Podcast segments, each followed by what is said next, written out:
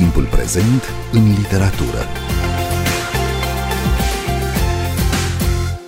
În 23 noiembrie se împlinesc 100 de ani de la nașterea unuia dintre cei mai importanți poeți europeni postbelici, Paul Celan. Născut la Cernăuți, într-o familie de evrei germanofoni, trece prin tragedia Holocaustului, fiind mobilizat într-un lagăr de muncă forțată, în vreme ce părinții săi, deportați în Transnistria, erau uciși. Între 1945-1947, Paul Celan se refugiază la București, după care locuiește câteva luni la Viena și din 1948 se stabilește în Franța. A scris cea mai mare parte a operei sale în limba germană, limba maternă și, totodată, limba celor care i-au ucis părinții. Am invitat în seara asta un tânăr poet și universitar să ne vorbească despre semnificația operei lui Celan pentru poezia europeană, despre receptarea sa în spațiul românesc și despre ce înseamnă azi poezia lui Paul Celan pentru cei mai tineri autori de la noi. Bine v-am găsit, eu sunt Adela Greceanu și invitatul meu este Radu Vancu. Bun venit la Radio România Cultural! Bine v-am regăsit, Adela, mulțumesc emoționat pentru prezentarea ca tânăr poet. Nu mi-a mai spus nimeni tânăr de multă vreme și mă simt foarte bine așa. Paul Celan își scrie cea mai mare parte a operei, spuneam, în limba germană și aș vrea să începem de aici discuția noastră, de la relația poetului cu limba în care a ales să scrie, pentru că Celan era bilingv. A scris câteva poezii și poeme în proză în limba română cât a stat la București, dar opera sa fundamentală este în limba călăilor părinților săi, cum spune el însuși. Și cred că o dimensiune esențială a operei sale este lucrarea asupra limbii germane. Celan face o revoluție în limbajul poetic, dar și în limba germană. Oare cum putem caracteriza această lucrare deopotrivă asupra limbii germane și asupra limbajului poetic? Celan a avut în mod limpede asumat această atitudine revendicativă și cumva justițiară la adresa limbii germane, limba călăilor, părinților lui, cum spuneai. El voia să producă, într-un anume sens, să producă același tip de acțiune destructivă asupra limbii germane pe care călăii părinților săi o produseseră asupra corpurilor părinților lui. Corpul limbii germane devine un obiect de răzbunare. Și asta se vede de la început până la sfârșit. Unul dintre poemele lui cele mai biografice, cel pe care de fapt a refuzat să-l publice în timpul vieții, a rămas postum, este un poem care se cheamă Wolfsbone. E numele unei plante, Wolfsbean ar fi în engleză, în română nu știu cum s-ar traduce. Cred că lupin se traduce, dar nu sunt 100% sigur. Și acest poem are un vers-refren obsedant care spune așa: mamă, ale cui mâini le-oi fi strâns de când am venit aici în Germania? El era obsedat de faptul că fără să știe s-ar putea să fi strâns mâna asasinilor mamei lui și asasinilor părinților lui. Și această obsesie că scriind în limba germană într-un fel s-ar putea să participe la existența lingvistică măcar a asasinilor părinților lui, nu l-a părăsit niciodată. Asta e una din sursele traumatice fundamentale ale poeziei lui și sigur că poezia în același timp e la el grație și pedeapsă, construcție și distrucție în egală măsură. Construiește frumusețe într-o limbă criminală. Și asta e nexul, cum să spun eu, nexul traumatic cel mai intens, cred, al poeziei lui. Și a construit ceva deopotrivă admirabil și care îți strânge inima. Vine cumva în legătură directă, ca un răspuns direct la faimoasa propoziție a lui Adorno, scrisă în 49, publicată în 51, a scrie poezie după Auschwitz e barbar. Asta e literal ce spune Adorno. Și tot Adorno, târziu, în 66, în Dialectica negativă, își dă singur răspunsul și admite că s-a înșelat când a zis acea propoziție și spune, dimpotrivă, poezia e dreptul omului de a țipa sub tortură. Eu cred că poezia lui Celan asta este. Un exemplu strălucitor al acestui drept de a țipa sub tortură. Deși în 42, în 27 iunie 42, când părinții lui au fost arestați, el nu era acasă, a fost absent și s-a simțit toată viața foarte vinovat pentru asta. Într-un fel, din 42 până în 70, când moare, Toată poezia lui e un continuu țipăt sub tortură, sub tortura de a fi fost absent când cei iubiți de tine erau distruși. Întrebat adesea de ce a ales să scrie în limba celor care i-au ucis părinții, el răspundea că acesta e destinul lui, să fie poet de limbă germană. Ce putem înțelege din această asumare profund umană, profund tragică și în același timp încărcată de vinovăție, cum spuneai și tu, Radu Vancu? Într-un fel a răspuns el când a luat premiul la Bremen în 58, dacă nu mă înșel. A ținut o conferință despre puterea limbajului și spunea așa acolo: ce rămâne după distrugere e limbajul. Ce a rămas după distrugerea părinților lui era limba germană, pe care o folosea, nu, și în comunicarea cu cei dragi, cu cei iubiți. Și după ce corpul celor iubiți a fost distrus, a rămas corpul limbii germane ca un corp comun. Cred că în sensul ăsta își asuma el destinat limba germană, ca pe o formă de continuitate în relația cu cei iubiți. Și asta era farmaconul, dacă vrei, sau hibrisul lui. Era, pentru a rămâne în contact cu cei iubiți, era obligat să scrie în limba care îi distrusese. Și de aici relația lui atât de complicată cu limba germană, pe care a ilustrat-o, cum zic, cu un grad de devotament care l-a dus până la urmă la autodistrugere și care a făcut din el, George Steiner zice în După Babel, exact așa spune: Paul Celan este cel mai important poet european de după al doilea război mondial. Și asta e o percepție destul de comună. Mulți critici și teoreticieni importanți îl consideră astfel, tocmai pentru că după războiul mondial, care a însemnat, nu, cea mai amplă distrugere din memoria colectivă europeană, apare acest poet care arată că exact din materia distrugerii poți să construiești frumusețea. Poezia lui Celan a fost interpretată și așa, ca o probă obiectivă a faptului că din distrugere încă se poate construi frumusețe și umanitate. Omul poate fi salvat chiar din miezul distrugerii și asta face și el chiar cu limba germană. Din miezul limbii distructive construiește o frumusețe care rămâne. Unii comentatori ai poeziei sale vorbesc despre ermetismul ei, dar Celan însuși explică faptul că poeziile sale nu sunt câtuși de puțin ermetice, spune el, ele sunt deschise, totul în ele este de fapt foarte clar. Cum interpretăm această afirmație și cum citim astăzi de fapt poezia lui Celan? Pe Celan îl irita înfiorător această ștampilă de ermetism. Era în stare să rupă prietenii de o viață pentru ea și e emblematic ruperea prieteniei cu Michael Hamburger, poetul și traducătorul Michael Hamburger, care l-a tradus pe Celan extraordinar în limba engleză. A apărut, îmi scapă acum anul, dar nici nu e important, a apărut în Times Literary Supplement o recenzie nesemnată la adresa lui Celan, care l-a analizat ca poet ermetic în siajul lui Mallarmé. Mallarmé, Valéry și toată această descendență.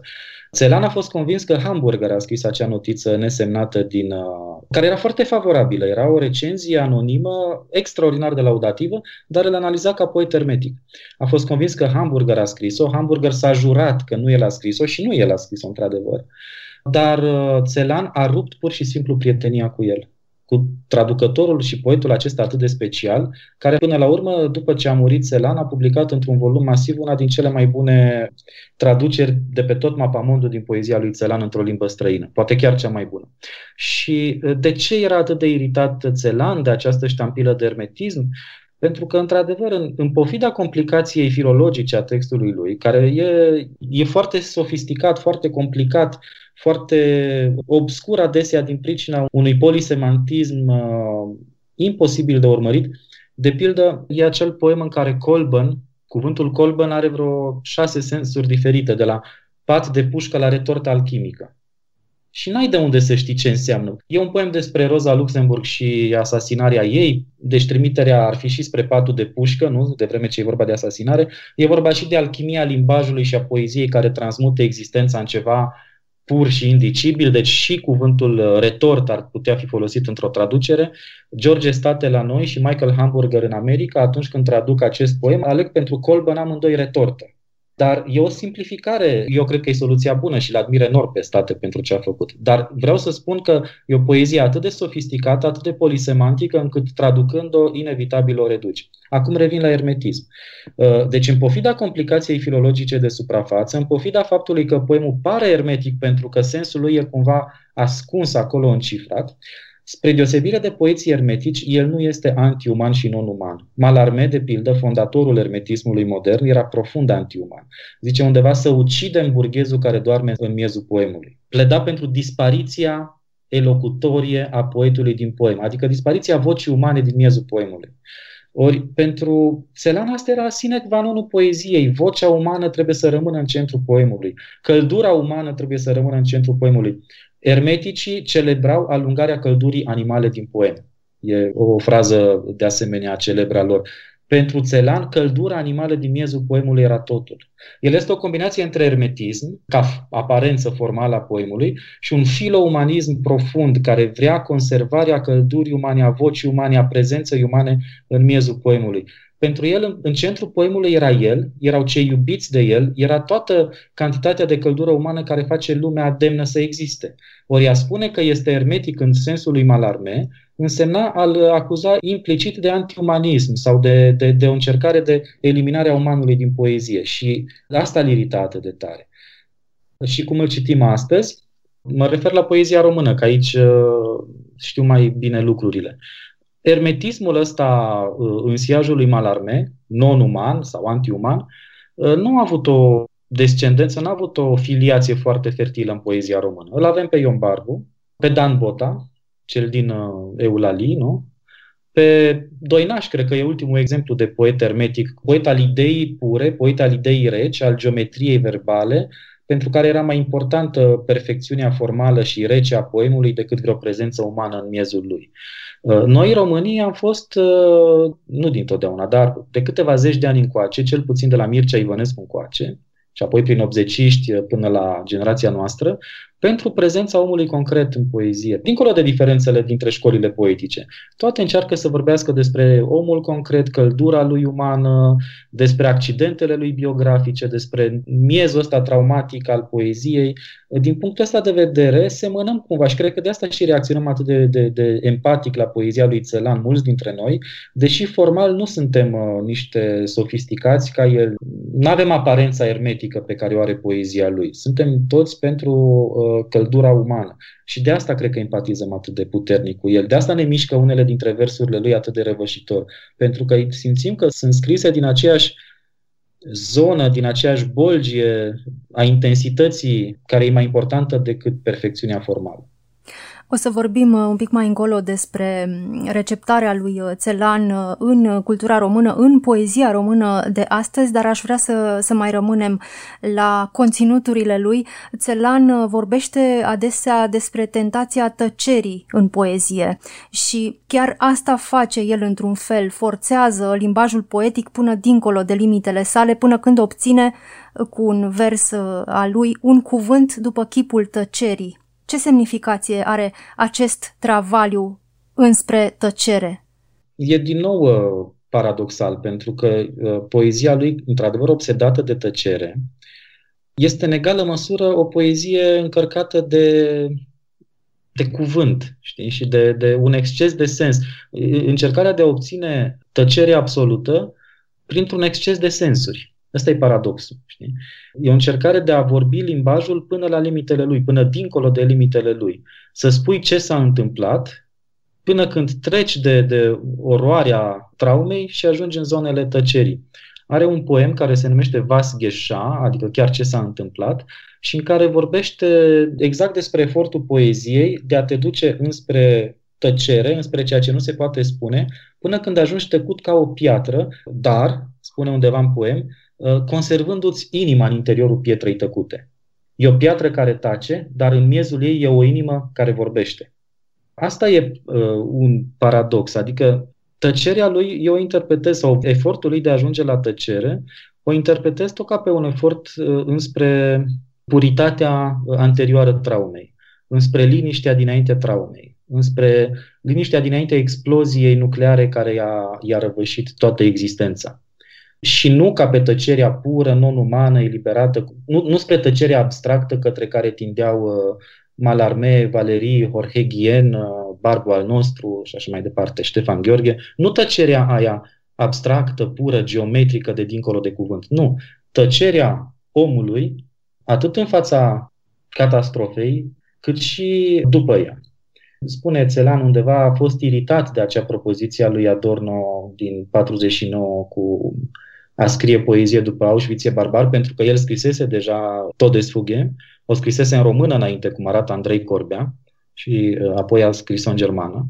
Mai erau câțiva poeți care scriseseră deja poezii despre Auschwitz, Nelly Zax, de pildă, sau chiar Cesuav Mioș are o poezie despre Auschwitz scrisă înainte de 51 și el își apără dreptul de a vorbi despre ceea ce nu se poate vorbi.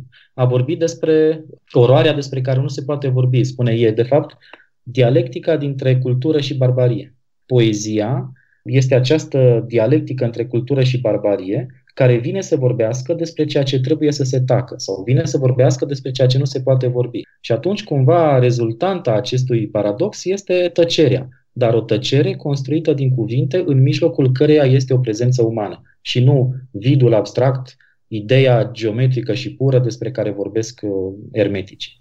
Odată plecat în Occident, Paul Celan publică volum după volum și este tot mai mult apreciat în vest. Ce ajunge să reprezinte el pentru poezia europeană postbelică? O să spun așa, din punctul meu de vedere, ermetismul despre care am vorbit înainte și care dominase poezia franceză, mai ales din prima jumătate a secolului al XX-lea, era o fundătură. Era o fundătură care, eliminând omul din centrul poeziei și concentrându-se exclusiv pe limbaj, ajungea la sofisticări extreme ale formei, dar care nu mai comunicau, de fapt, nimic pentru nimeni. Iar ce face Celan este o enormă șansă. El, formal, pare, cum zic, continuă ermetismul, dar reinstaurează omul în centrul poeziei. Și eu cred că de asta a și fost perceput el atât de favorabil și peste ocean. Pentru că ce face beatnicul american, ce face confesivul american, ce fac toate școlile de poezie din state după 50 este să reinstaureze omul concret în miezul poeziei. Și ele vorbesc, dincolo de diferențele enorme dintre ele, despre un om concret cu problemele concrete ale lumii din jur, care încearcă să comunice cu oameni concreți. Și au simțit cu toții în Celan un fellow, un camarad de drum, un om care încearcă și el din răsputeri să recupereze țândările umanului după o catastrofă antiumană cum fusese nazismul. Și asta a fost percepția cea mai frecventă asupra lui Celan. El era demonstrația că nu doar că se poate scrie poezie după Auschwitz, dar că poți exista ca poet după Auschwitz și că poți reconstrui, din miezul acelei tristeți teribile, poți reconstrui figura omului. Chiar și pe cei mai nihiliști, cei mai sarcastici, cei mai dezabuzați dintre europeni, asta cumva îi convingea în legătură cu el. Îmi aduc aminte în caietele lui Cioran, care numai un naiv nu poate fi socotit și numai un utopist, idealist nu poate fi socotit. Două figuri în caietele lui Cioran apar întotdeauna privite cu mare simpatie, Beckett și Celan. Pe Beckett îl socotea un tip de o noblețe naturală, Cioran, și explică de ce. La Celan îl intimida combinația asta între o tristețe care trece dincolo de uman și forța lui Celan de a construi frumusețe în miezul acestei tristeți. Și eu cred că asta e percepția europeană asupra lui Celan și cred că asta e și ce aduce el atât de prețios în contextul poeziei europene. Demonstrația faptului că poezia poate să vorbească încă despre om și că poate să o facă convingător chiar și după ce civilizația europeană, crescută în bună măsură din literatură, nu, s-a comportat atât de antiuman. Că literatura mai are un drept de existență și mai are un drept de a vorbi despre om, chiar și după ce o civilizație europeană s-a comportat atât de mizerabil cu omul. Să spunem că avem acum acces în limba română la integrala operei poetice a lui Paul Celan datorită lui George State și seriei de la Polirom, care apare în traducerea sa. Au mai tradus din poezia lui Celan de-a lungul timpului Petre Solomon și Nora Iuga, dar abia acum putem avea o privire de ansamblu asupra operei sale poetice. Cum a fost receptat în România Paul Celan? Imediat după război, apoi în perioada comunistă, după Revoluție? A existat, cred, dintotdeauna un mare capital de stimă pentru Celan. Au existat și eforturi de traducere, cele mai importante, cum zice, ale lui Petre Solomon, Nora Iuga, l-aș adăuga pe Mihail Nemeș și el a tradus bine, chiar dacă fragmentar, în acasian, dar cu imprecizii. Deci au existat și un efort de a-l traduce, însă cred că s-a scris destul de puțin despre el, cu excepția lui Petre Solomon, care scrie despre dimensiunea românească, și mai ales a lui Andrei Corbea, care a publicat câteva cărți fundamentale despre Celan, ultima chiar foarte recent, acum vreo săptămână, două, a ieșit din tipar la Polirom o carte splendidă a lui Andrei Corbea despre Celan.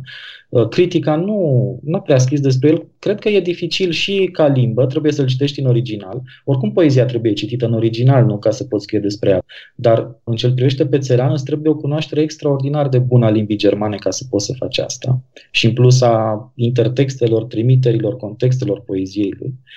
Și cred că nici poeții, practicienii, nu l-au citit în original decât rare ori. Asta pentru mine explică de ce nu prea avem celanieni în limba română.